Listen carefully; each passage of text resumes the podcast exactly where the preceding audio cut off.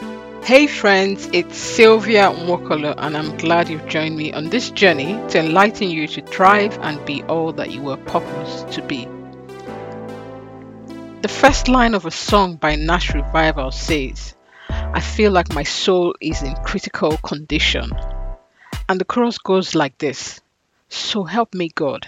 I'm so lost and afraid. My thoughts are heavy. Help me, God.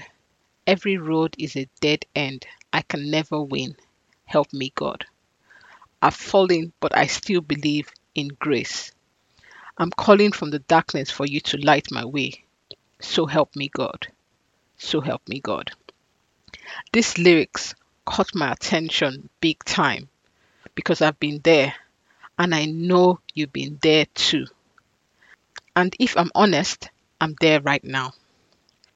So let's walk this through together.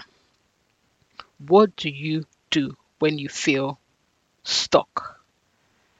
When you feel you have come to the end of yourself? Do you binge on food to stop yourself from thinking? I've been there and it still doesn't get me unstuck. Being stuck leads to a feeling of despair, and a constant state of despair can lead to hopelessness and depression.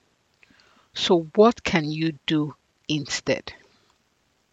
The first thing I do is to acknowledge how I feel. No need to numb it or hide it from myself.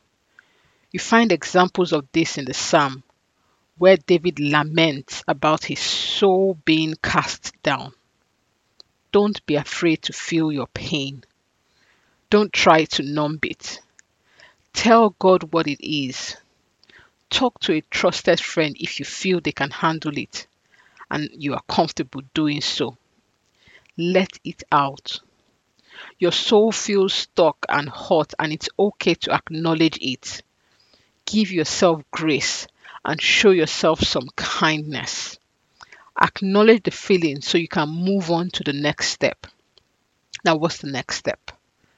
The next step is to zoom out, look at the big picture what brought me here and what am I hoping to achieve in the long run. The big picture helps me see the greater vision and gain a better perspective of the situation. The big picture vision helps me to know my next steps. The big picture gives me the answer to the question Is this me giving up on this? Or will I stir up my faith to believe this is not the end. Do not stay stuck in the dead end because fixing your eyes on the dead end will keep you feeling stuck. Zoom out and look unto Jesus, the author and finisher of your faith. Zoom out and fix your eyes on the prize, the goal, the big vision. When you have a better perspective, you can see clearly to realize that there is another step. I can take another step. I'm not stuck. What I'm trying to get you to recognize is that feeling stuck is a temporal feeling. Don't turn the temporal feeling to a permanent feeling by entertaining it, throwing a pity party, and making a bed for it to live in your life. Acknowledge you feel stuck, but don't stay there. Zoom out and you will see clearly to take the next step towards the vision that you have. And if right now you're saying, Sylvia, I'm lost. I never had the big picture. I don't know the big picture. That, my friend, is where you start from. The Bible says, My people perish for lack of knowledge.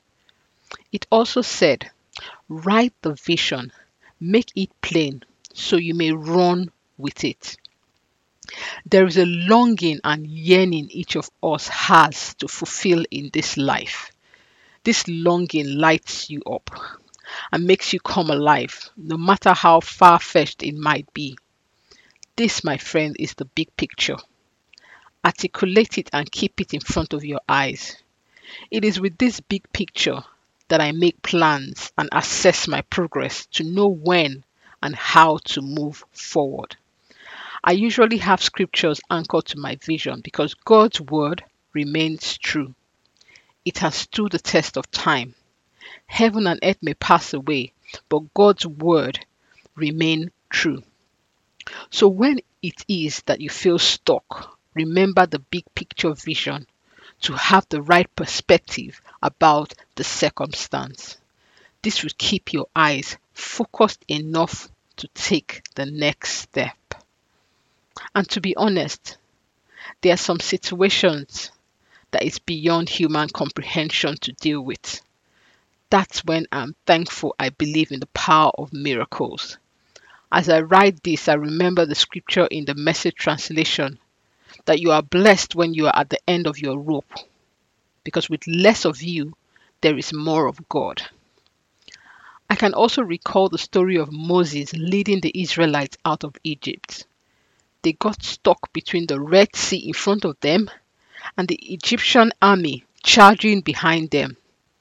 They desperately needed a miracle, and God delivered them from that situation by instructing Moses on what to do that parted the Red Sea and made a way of escape for them. Have faith in the God that parted the Red Sea, the God that does miracles, the God that would instruct you on your next step. I can testify to God's miracle in my life, from personal to family to finances. He is able to do more than we ask, think, or imagine. Trust Him to do the seemingly impossible, to turn things around in your favor. He is able. I don't know what you feel stuck in, but I believe that God always makes a way where there seems to be no way be it by you taking the next steps or believing that the God who gave you the longing in your heart, the big vision, is able to make a way for you. As he said in his word, is the Lord's arm too short? Now you will see whether or not what he says will come true. He is able. I will end with the words of the singer Jenn Johnson. Hold on, don't let go. Just take one step closer. Put one foot in front of the other. You'll get through this. Follow the light in the darkness. You're going to be okay. Don't stop now, my friend. Don't give up on yourself. Until next time, it's your host, Sylvia Wokolo, reminding you to keep winning, shining, and thriving. God bless.